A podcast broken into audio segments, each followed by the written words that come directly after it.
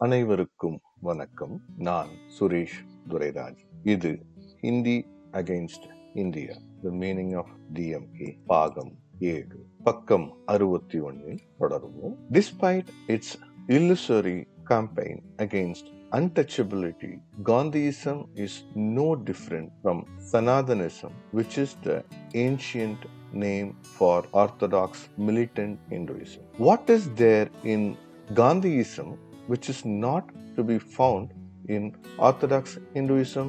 Ambedkar asked caste, karma, hereditary occupation, authority of the Shastras, everything was part of Gandhiism. Mahatma Gandhi wanted Hindu Muslim unity against the British, but did not want the two communities to merge into a single stream, forgetting their separate entities. The logic of this approach to the problem worked itself out in the form of the Mountbatten Award, which lead to partition of India. The Muslims whom Hindus have been fighting for 700 years became a sovereign nation overnight, ranged against a Hindu India. India's 47 million Muslims are distributed all over the country in varying degrees of concentration. Jammu and Kashmir with 68 0.30% Muslim is the only Muslim majority state. In the Hindi belt, Bihar was the highest proportion of Muslim 23.29%, Bengal 20%, and Kerala 17.91% have a larger proportion of Muslims than Uttar Pradesh 14.63%. But anti-Muslim riots and communal riots are a phenomenon of the Hindi. Muslim minorities enjoy greater protection in the coastal states than in the Midlands. Since independence, there have been 7,500 communal riots according to an unofficial estimate. But there has been a greater incidence of riots since 1966. There have been so few of them outside the Hindi Midland. The Midlanders take a state of permanent conflict with Pakistan for granted and have decided to treat all Muslims as enemies. Perhaps India would have been respected abroad if it had honestly proclaimed itself a Hindu state and not laid claims to a dubious secularism. Pakistan is a the- theocratic state and no one expects any secular value from the Islamic State. But India all along tried to compound its hypocrisy by its aggressive reiteration of its secular commitment. A shocking admission of the center's failure to protect the life, property, and the cultural and religious rights of the Muslims came from one of the nationalist Muslims and observed descriptions. This because it assumes that Muslims who do not belong to the Congress are anti nationals. Fakhruddin Ali Ahmed, a center minister from Assam, reported to the Congress president on Muslim grievance in general, which are no different from their grievance 30 years ago, deteriorating economic situation of Muslims throughout the country due to their unemployment because inadequate representation in services at all levels and inadequate financial help through loans to enable them to take to industries either individually or through cooperatives. Failure to give recognition to Urdu as a regional language in Uttar Pradesh, Bihar, and Delhi, and failure to settle Aligarh University matters. But the most demanding indictment of India's secular pretensions came when Fakhruddin Ali Ahmad recalled the treatment to Muslims during the 1965 Indo-Pakistan War. Detention of large number of Muslims all over India under the DIR without proper scrutiny having no material against them or any prejudicial activity against the security of the country. It was pointed out that while detention caused harassment, annoyance, and great inconvenience to Muslims. It also provided opportunity to unscrupulous officers for indulging in corruption. Fakhruddin Ali Ahmed also refers to failure to provide security of the land and property to Muslims at the time of communal riots in many parts of India. If the Muslim had no franchise, there would have been no occasion for the Congress to pass to think of Muslim grievance in the country. The Congress has not written the Muslim vote off, but the Muslims as a rule have been lost to Congress forever. Janasangh Front Hindu communism, which Jawaharlal Nehru once called the Indian version of fascism, has its organized movement in the Nazi style outfit calling itself the Rashtriya Swayam Sevak Sangh and believes in Hinduism politics and militarizing Hinduism. By convention and pretension, the RSS is a non-political organization and operate through the Janasangh, which is a political party. The Janasangh is the political front of Hindu communalism, though the RSS wing and the non-RSS wing are still fighting for control of the party. With its emphasis on militarism and ultra-nationalism based on religious idealism, and its exclusion of ethnic and religious minorities from its concept of the Hindu nation. The RSS has many fascist traits. The RSS does not aim at state power, and to that extent, it is different from fascist political parties. But its political operations are through the Janasangh, which aims at state power. The RSS has provided the leadership for Janasangh and party's immediate past president, the late Dinadayal Upadhyaya, was the RSS man. So is the present president Atal Bihari Vajpayee, though another former RSS man. Balraj Madhok, also a past president, is now leading the campaign for taking a Janasangh out of RSS control for obvious reasons. The RSS concept of cultural and spiritual rejuvenation of India and the achievement of a Hindu Rashtra or a Hindu nation is based on the two nation theory propagated first by V.D. Savarkar, Hindu Mahasabha leader. In his presidential address to the Sabha at Ahmedabad in 1937, Savarkar said, There are two antagonistic nations living side by side in India, adding, Let us bravely face the unpleasant facts as they are. Indians cannot be assumed to be a Unitarian and homogeneous nation, but on the contrary, there are two nations in the main the Hindus and the Muslims in India. To Savarkar, Hindus by themselves were a nation which is a repudiation of the concept of territorial nationality. His definition of Hindu includes Sikhs, Buddhists, and Jains but excluded Muslims and Christians. Hindus and Muslims could still live in one state if the Muslim accepted a role of subordinate cooperation. The RSS chief M.S. Golwalkar restated this as late as 1947.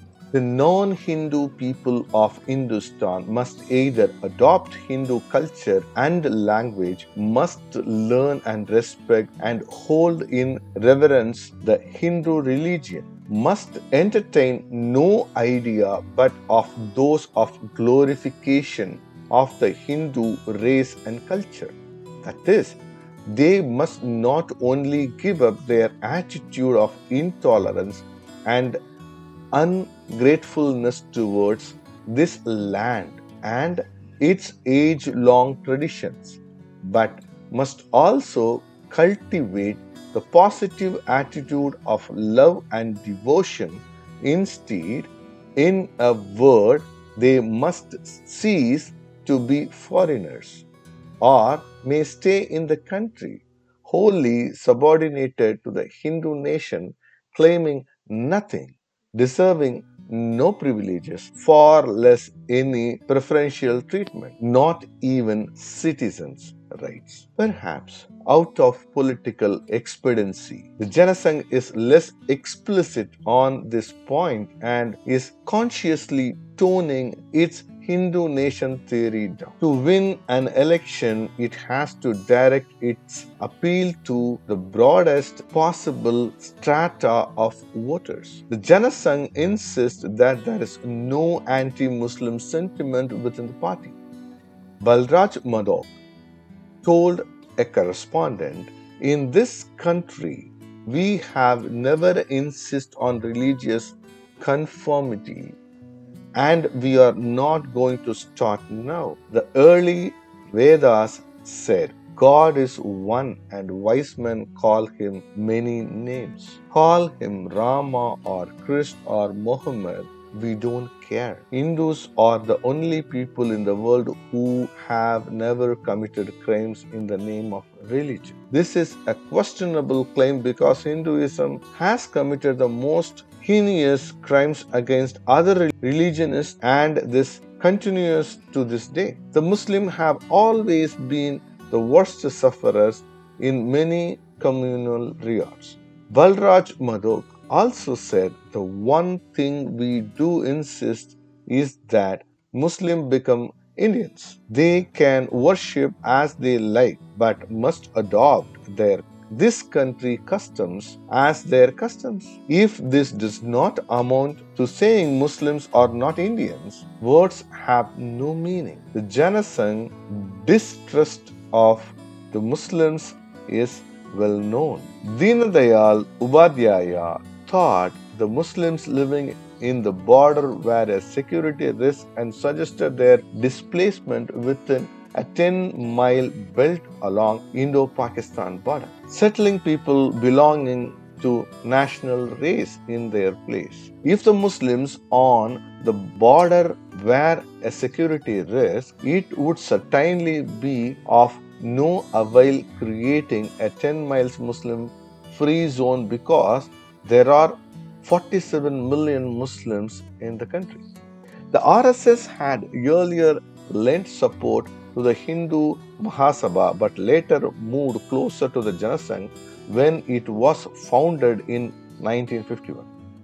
The new party's election manifesto in October 1951 summed up its goal the rebuilding of Bharat on the basis of Bharatiya Sanskrit and Maryada as a political, social, and economic democracy granting equality of opportunity and liberty to individuals so as to make her a prosperous powerful and united nation. Progressive modern and enlightened able to withstand the aggressive design of others to pull her weight in the council of nations for the establishment of world peace since its birth the janasangh has stood for one nation, one culture, and one country, which for all purpose means a Hindu nation, a Hindu culture and Hindustan which excluded all religious and ethnic minorities. True,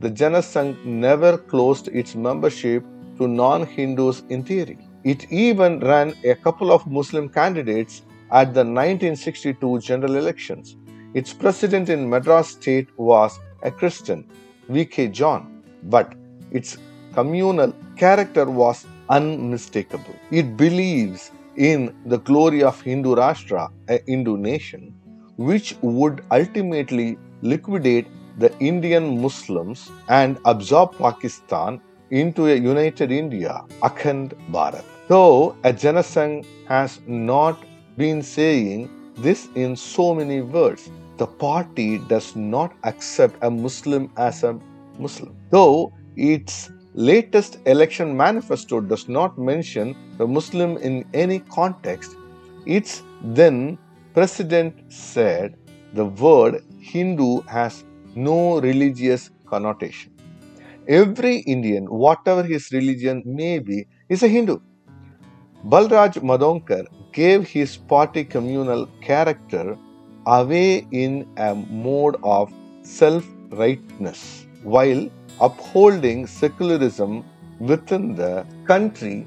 The Janasangh sees no reason why India should feel shy of being recognized as a Hindu country. The Janasangh assumes that Pakistan is and will be India's enemy, so will be China. Its 1967 manifesto demands a policy of retaliation against both to liberate lost territory, taking into account the continued aggression by communist China and Pakistan and their future designs. The manifesto demands strengthening of Indians defense force, constitution of a vast territorial army and intensive military training in all colleges and the teaching of military science in universities. The Janasangh's pre-dilection for a military solution to the broader problem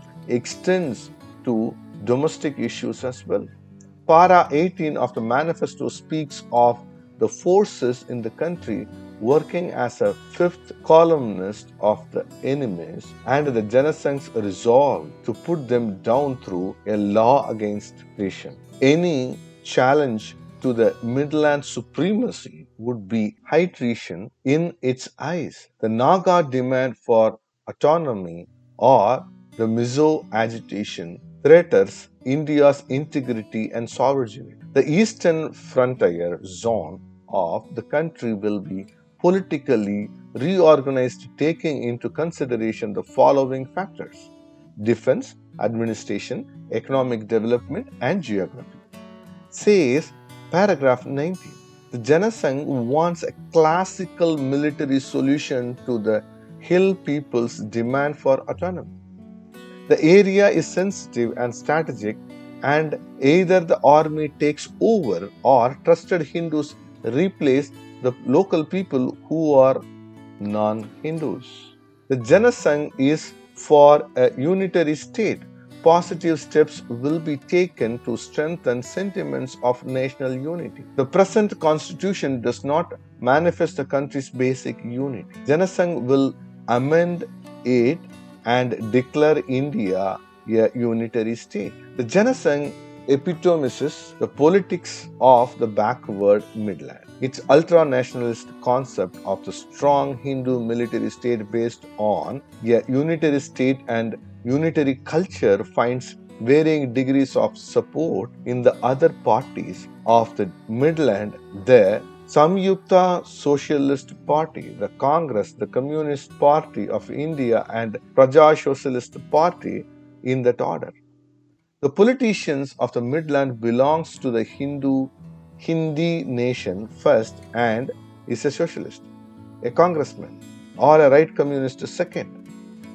All the all India parties came to be dominated by the leadership of the Hindi Midland as a rule and the Communist Party of India, Marxist, is the only exception because it's essential a coastlander party with no stakes in the Midland. The mass base in the Midland has to be shared by Congress, the Janasangh, and the Samyukta Socialist Party. In which proportion the power or the mass base is shared is of little consequences. In contrast to the Janasangh and the backward politics, it represents stands the politics of the Dravida Munnetra Kazhagam in Madras state, emphasizing the separateness of the south and distinctiveness of the southern people. There is no party in the south or on the east coast up to Assam which, like Janasangh, stands for the unitary India and strong center. The Janasangh will never find the mass base in the south, but the Communist Party of India, Marxist, whose orientation is nearer the DMK then the CPI on this issue will never find a base in a Midlands or a Western states which accept the Hindi hegemony. The DMK, a separatist movement, though it has ceased to be sectionist, represent an alternative focus to the politics of the Midlands. The extreme position of the Janasangh and the DMK represent the basic conflict in India between Midlanders and the coastlanders. As Myron Weiner looks at it, they represent the extreme positions of unitary and regional image of India. The anatomy of separatism. The Dravida Munnetra Kazhagam, less than 20 years old, has emerged a viable, resilient alternative to the Congress in highly literate, economically advanced, and politically mature Madras state, representing the coastlanders' answer to the Midlanders' drive for all India hegemony. The DMK's sweep to power at the 1967 elections is the logical culmination of the political process in the state, of the Tamilians' search for identity and his will to assert it amidst attempt to impose a monolithic system on a multicultural country. The DMK's heritage includes a strong southern reaction to Brahmanism, which began over half a century ago.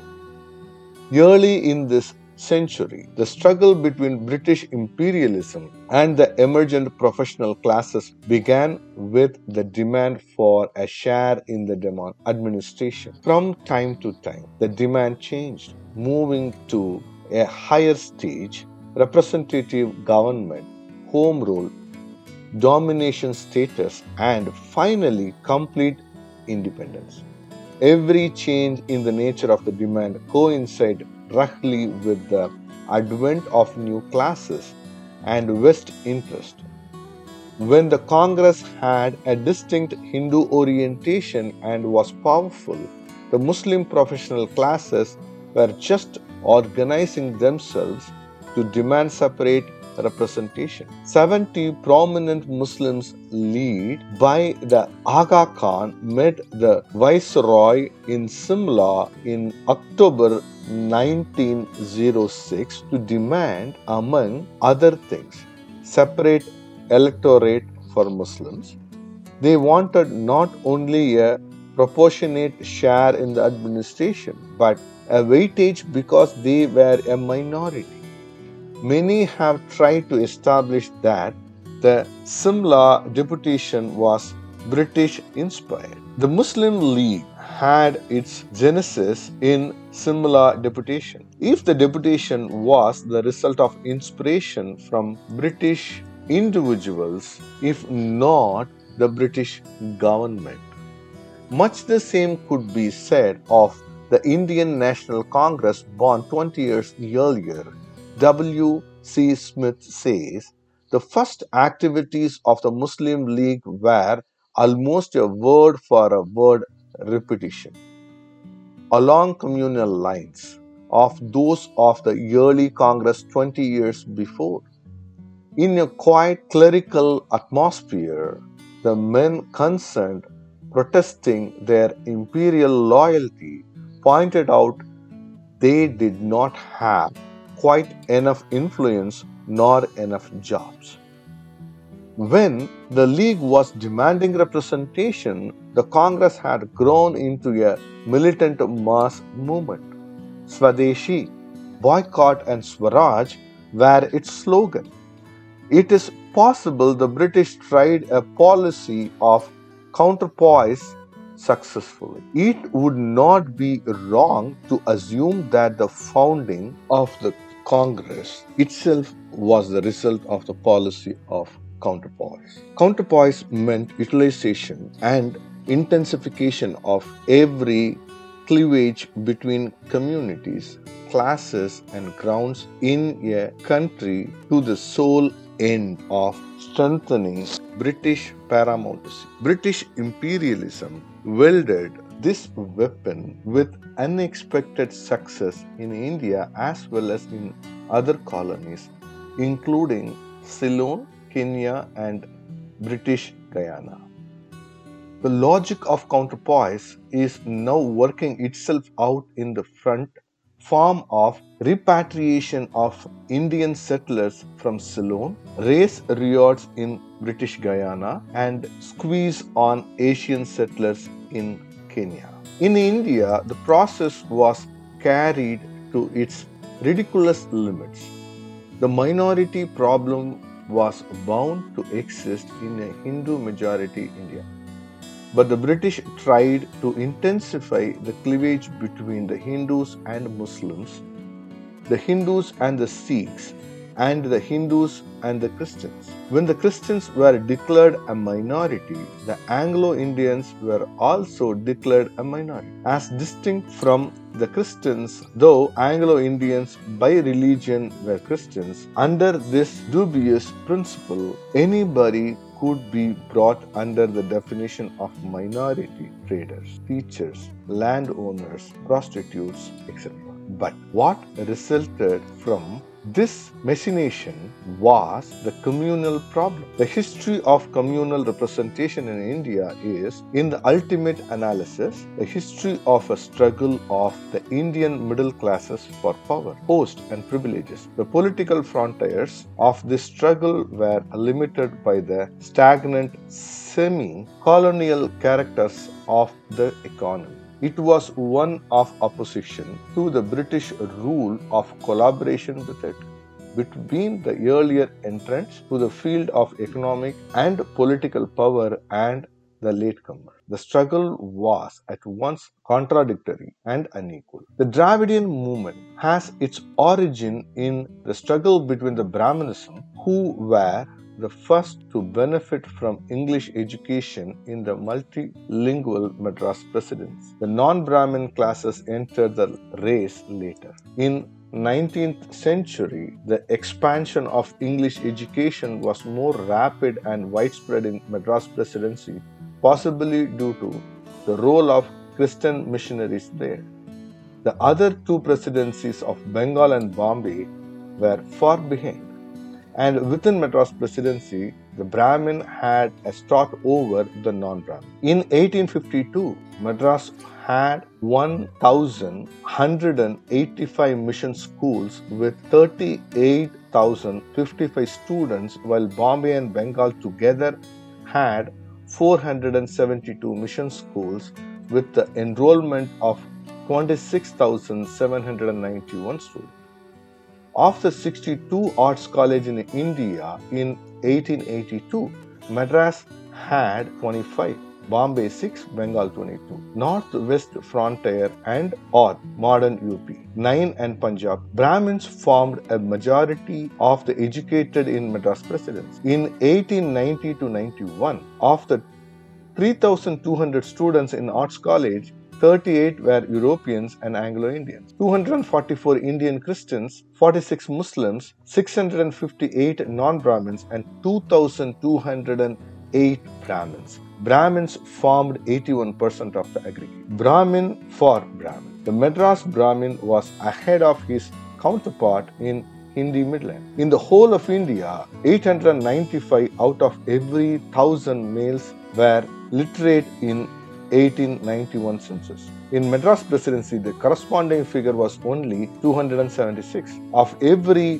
1000 Brahmins in Madras. 722 were literate against 645 in Bombay, 638 in Mysore, 317 in Central Province, 569 in Baroda, 191 in Punjab and 180 in Northeast Frontier on education meant government jobs, which in turn meant political power and patronage. The battle for government jobs was being joined with the entry of non-Brahmin caste into the field which exclusively was the Brahmin hitherto. As political scientist looks at it, acceptance of caste and religion as determinants in a traditional society involved the statutory recognition of communalism in the Montfort reform of 1919 that for the first time transferred power in a limited field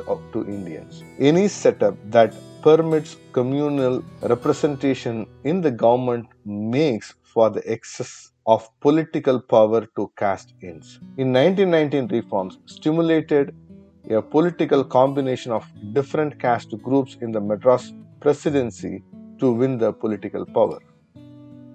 But the move for non Brahmin political power had taken shape even before the reforms. This is the origin and nebulous wonder of the Dravidian movement.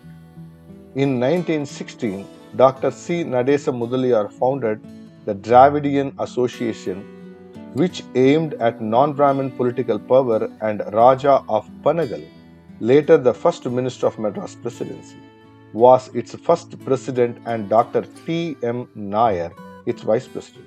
The association's declared goal was a Dravidian state under the British Raj of government of, by, and for the non Brahmin.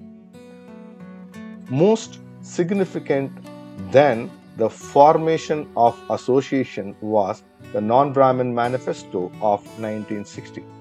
The association did not really take off and new organization, the South Indian People's Association was formed to propagate the non-Brahmin Hindu caste.